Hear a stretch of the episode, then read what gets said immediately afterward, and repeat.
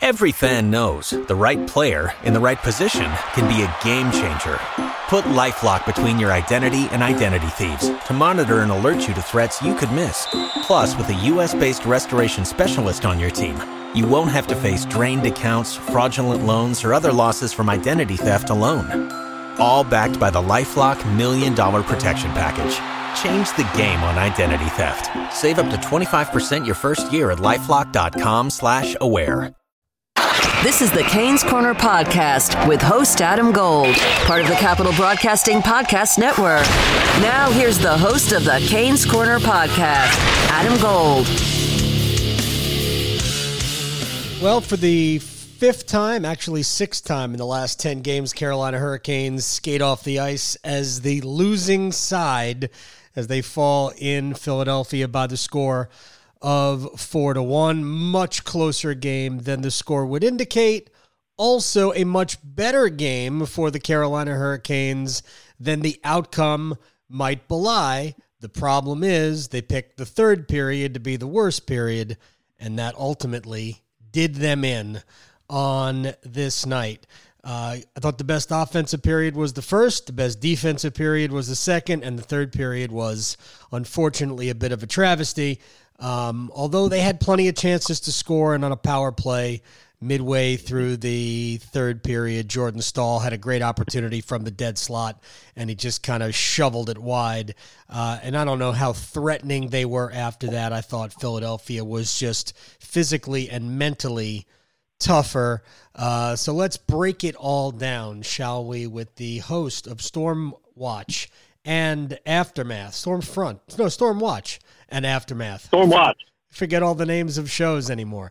Uh, Alec Campbell joins us as uh, as he's getting ready for, I don't know, maybe a snifter of something uh, after a long day. Um, all right, let's get your thoughts. I'll turn you you make me do this after the first intermission. Let me uh, turn it around. Your thoughts on what we saw tonight in Philadelphia?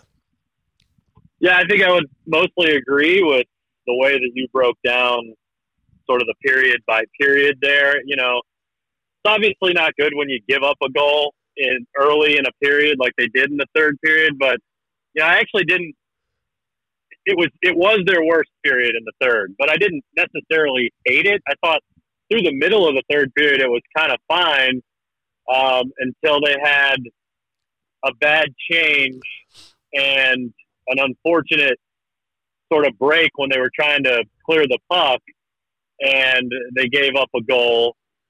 So tonight, for me, I thought that the key to the game tonight for both sides was Philadelphia's ability in front of the Hurricanes' net and the Canes' inability to keep them out of the front of their own net. Yeah. Um, you look at the two first goals that they scored, and one's a deflection and one's a rebound. And then even on the goal that I just described in the third period, the, the, the Farabee goal, you know, he drives the net and gets his own rebound. Right. Uh, so no one was able to clear the puck, you know, out of the front of the net. So they've got to be better in those areas. And then Rod talked about it after the game, offensively, not driving the net and scoring the greasy goals, and even referencing, you know, the entire season, they haven't necessarily been great with that. And hurt, and not having Eric Haula hurt in that department because he's so good at getting net front presence mm-hmm. and taking away the eyes of the opposing goaltender. So to me, that was the big key in the game tonight, was the, the, the, the work in front of the net. Again, the Hurricanes were paper champions. You look at the numbers that I think matter in terms of the chances, the high danger chances, the shots on goal, the possession numbers, the face-off numbers, all went in favor of the Hurricanes tonight, but they didn't score on the opportunities that they did have, and they had some good ones. I mean, they had Andrei Svechnikov, you know, unimpeded point blank in the first period, decided to rip the one-timer, and I get it. That was juicy, man. That was a juicy chance. And his eyes got real big, and he saw that big cartoon ham, you know, in his head.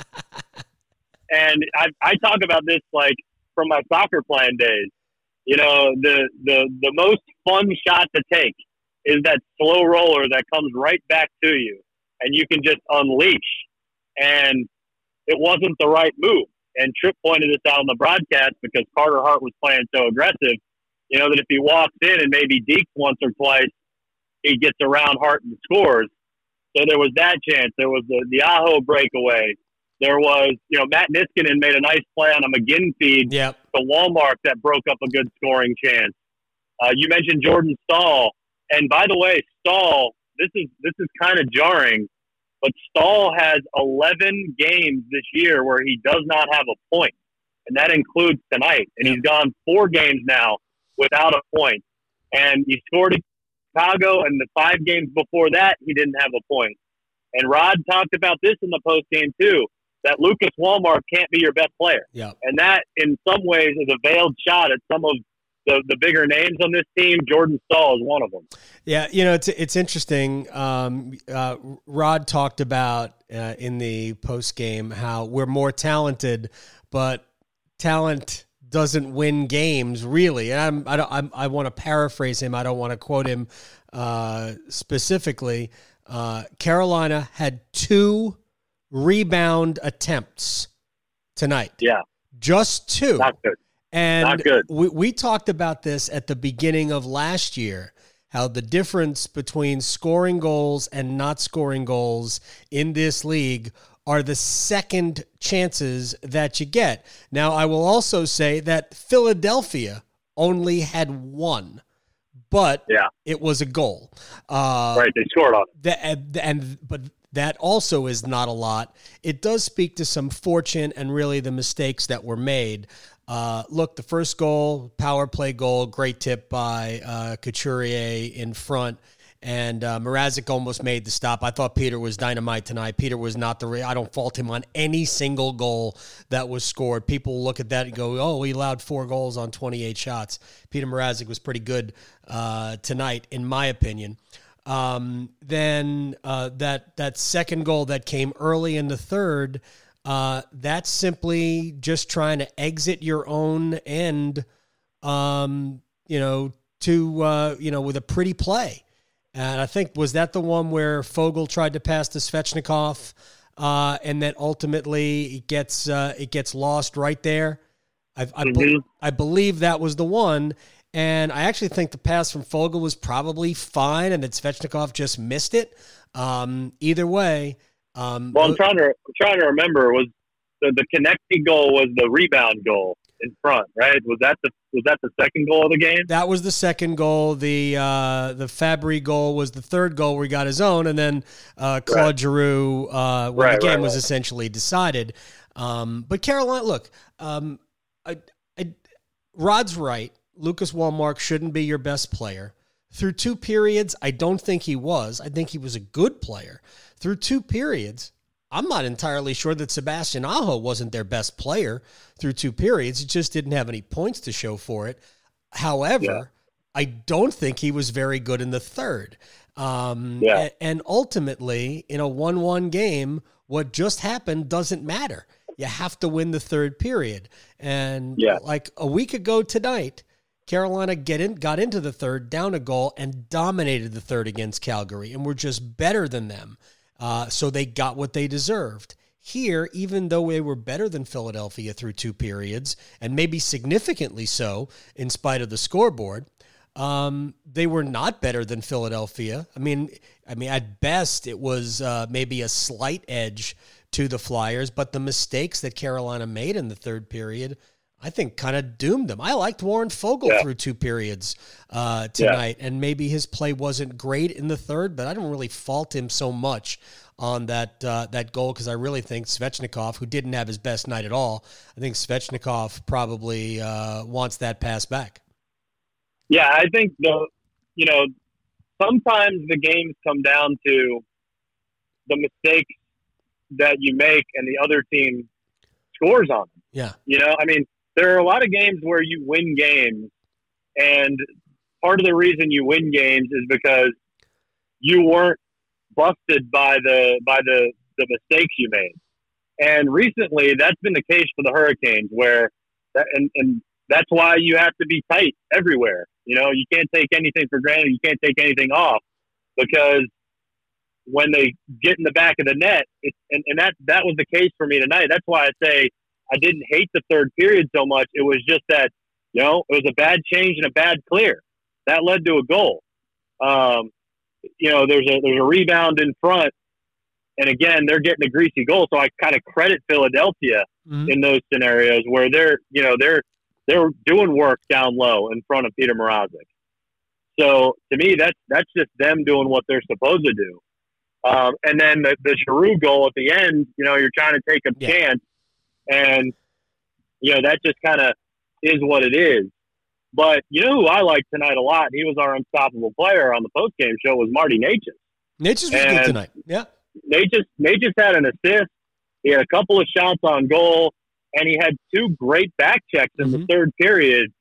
And, you know, that's the kind of stuff that Rod Brindamour wants to see, and the kind of stuff that is going to make him, you know, a more complete, well-rounded player, obviously. Yeah, it's, so uh, I like his game a lot. It's all, it's all reflected, by the way, in ice time, as I believe Nečas had four minutes more than Svechnikov did uh, on the ice tonight. And I know that for the people who are out there think who lo- who lo- like to look at these things, and I'm not saying it's not a smart thing to look at. I think ice time tells you a lot about what the coach thought about that particular player's game. Um, and uh, Svechnikov was one of the lowest forwards in terms of time on ice. Uh, and I think it started early, and I think he lost some shifts um, as they were more more apt to roll four lines, but simply uh, like double shift Aho in the middle of Gibbons and McGinn, or sometimes Teräväinen, I think, in the yeah. middle of Gibbons and McGinn. Well, I mean, go ahead. Even, even look at the goal that Carolina scored. You know, that was that was started by a good forecheck by Nečas, who dug it out of the corner. He ends up getting the puck back, right, and sending it out to T V R, who ends up setting up Wallmark. So it was it was it was a lot of the hard work he put in tonight that I liked from Nečas. Yeah, there's there's no question. It really was a good play, and uh, he gave it to DeZingle, who gave it back to him, and he found T V R across the ice. I mean, th- that was really a beautiful play. Uh, but Rod talked about something uh, after the game that you and I have been talking about for a while, and that this team is more skilled, more talented, faster, all yeah. of that stuff on paper. Um, but there's a common theme with many of their losses, uh, and that they just have not gotten to where they need to get to on the ice offensively. Uh, and they have not been. I almost think it's more mental toughness than it is physical toughness. Um, yeah. But they have just not been able to close the door or finish off plays against teams that they are better than. Uh, I do not put tonight's game in the same category as I put the Devils game. Uh, they were good enough to win this game tonight. Carter Hart, I don't know what the stars were. If he wasn't the first star, they shouldn't have given out stars tonight, because he kept them in the game in the first two periods. Uh, Carolina yeah. had a ton of scoring chances uh, that Carter Hart was really good in. By the way, this was the first game, Alec, where uh, the Hurricanes didn't score at least two goals, if I'm not mistaken. Yeah, right. That is correct. They they, they tied their. Let's see, it was the second the second longest streak. It's fourteen games, which was done by the oh five oh six team. And fifteen games to start a season with two goals or more was done by the eighty-six eighty-seven Whaler team. So that remains the, the record holder. But yeah, this was the first night of the season they hadn't scored uh, they hadn't scored two goals. And yeah, I agree with your point about the mental side of it, because you know, getting to some of those greasy areas, as they say, a lot of willingness. Yeah. Right. And you know, the, there was one particular play in the third period. Warren Foegele drives the center of the ice and, and, and draws the penalty yep. in the third period. And that, to me, is more what they need to do. Mm-hmm. I mean, that's, that's, that's Warren Foegele shoehorning himself into the slot area to try to get to the, to the, the hard areas, quote unquote. Yeah, and that you know, started, we, that started, by the way, with a really good forecheck by Foegele, who stole the puck and then brought it out in front. Right. So, I mean, sometimes you have to bore your way in there. Yeah. And there there isn't enough of that willingness to do that. And that is a mental thing. That's that's that's that's just a that's a that's a will thing, man. You you gotta be willing to go in there, possibly get hit, possibly get tripped up, you know, take a whack or two, and you're either going to get a good shot on goal or you might draw a penalty like they did in that scenario. And, you know, that, that I think is a theme just from the scoring standpoint, but also, you know, you and I have talked about this team is, this team is light, you know, yeah. and Rod talked about this is they're too, they're too much a finesse team. They got so much talent on their team. And, you know, the downside of that is that there's not enough of a boorish mentality. And that was something they tried to fix last year, and I think they did to an extent with the likes of uh, Micheal Ferland and mm-hmm. Jordan Martin, who's obviously not playing right now, so they miss him in terms of that a little bit. But they they do need to figure out a way to be a little bit more, you know, all of the all of the hockey things they say, a little more of the sandpaper, yes. you know, the grit. That type of thing. There, there, there isn't enough of that, right? Two, uh, two quick things. Uh, I know you and I talked about it during the first intermission tonight. Uh, don't like the fact that they played with eleven forwards and seven D, although I liked uh, Haydn Fleury's game tonight. I know he didn't play a ton in the third period. That's kind of predictable, but he played about five and a half minutes through the first two periods. I think he had maybe had two shifts in the third, but I thought Haydn was good when he was on the ice tonight. It's good to see him out there, uh, but Uh, my point remains from before. Uh, you knew that you weren't flying Eric Haula up to Philadelphia. There should have been a twelfth forward. Not that uh, you couldn't play with eleven. They did. Uh, but if you if you lose a forward during a game, and you almost have to assume you're going to uh, with the way the game is, is played in a physical nature, um, then you're down to ten players. I just didn't yeah. see uh, – to, to me, that's – That's malpractice, and I don't. Well, I mean, to, that you just have to bring another forward up. Yeah, I, I don't. I don't understand.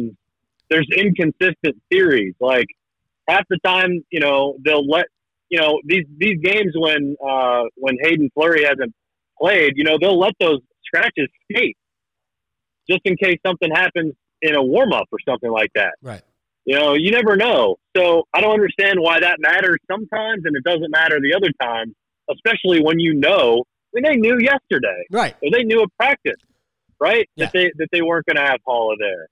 So I don't know. They, it it yeah. just seems it just seems odd that they didn't. That they, I mean, there was plenty of time to fly someone up yesterday, or e- even if you know, even if it was this morning for the game, right? Um, I just don't. Well, I, I don't understand. When they left for Philadelphia yesterday about two o'clock, they knew Haula wasn't on the plane.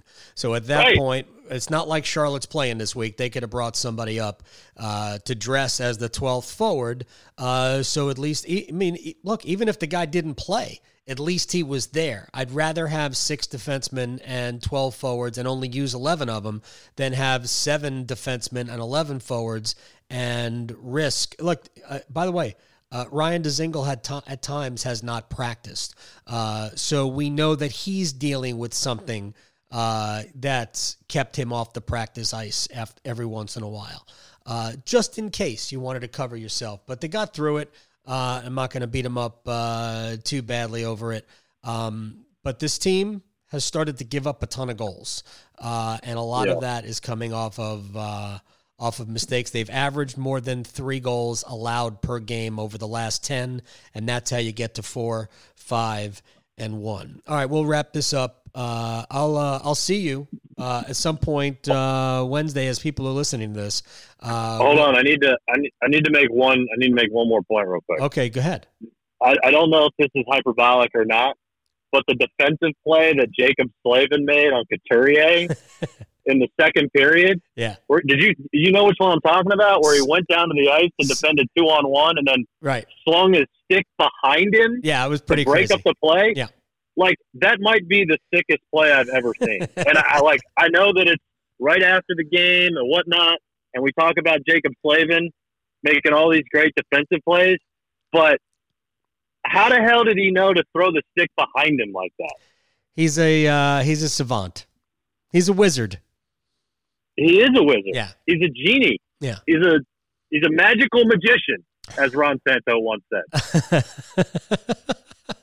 That's why Ron Santo was also a savant. Uh, yeah, yeah, look, he's. Uh, I think we've talked about it before. We we can spend we can spend a good chunk of every conversation about the Hurricanes talking about how good Jacob Slavin is defensively. Uh, he's smart. He's as good with his stick as I have ever seen uh, from anybody. He's just uh, he's just great with it. He can get out of trouble. He doesn't need to be physical because he's so good with his stick, and he can play a little bit physical. I'd even like to see him play a little bit more physical, but uh, I mean, it's uh, I'm glad he's on our side. Uh, now the Hurricanes will have to deal with the Rangers, who are uh, struggling of late. Uh, but they are loaded with talent. And uh, up until, I think, their last three games, looks like they've been coming on, although I believe they'll play on Wednesday before coming to P N C Arena on Thursday. Alec, I'll see you, uh, I'll see you at the office in a little bit. All right, man. Later. All right, this has been a morning after Canes Corner podcast, don't you know. Uh, Canes lose in Philadelphia four one. They are now nine, five, and one on the year. You've been listening to the Canes Corner Podcast with Adam Gold. Don't forget there are many ways you can listen to this podcast, including streaming at W R A L sports fan dot com, the W R A L Sportsfan app, and you can also subscribe for free at Apple Podcasts, Google Play, Google Podcasts, Spotify, Stitcher, Pocket Casts, and TuneIn. Thanks again for listening to the Canes Corner Podcast. Every fan knows the right player in the right position can be a game changer. Put LifeLock between your identity and identity thieves to monitor and alert you to threats you could miss. Plus, with a U S based restoration specialist on your team, you won't have to face drained accounts, fraudulent loans, or other losses from identity theft alone. All backed by the LifeLock Million Dollar Protection Package.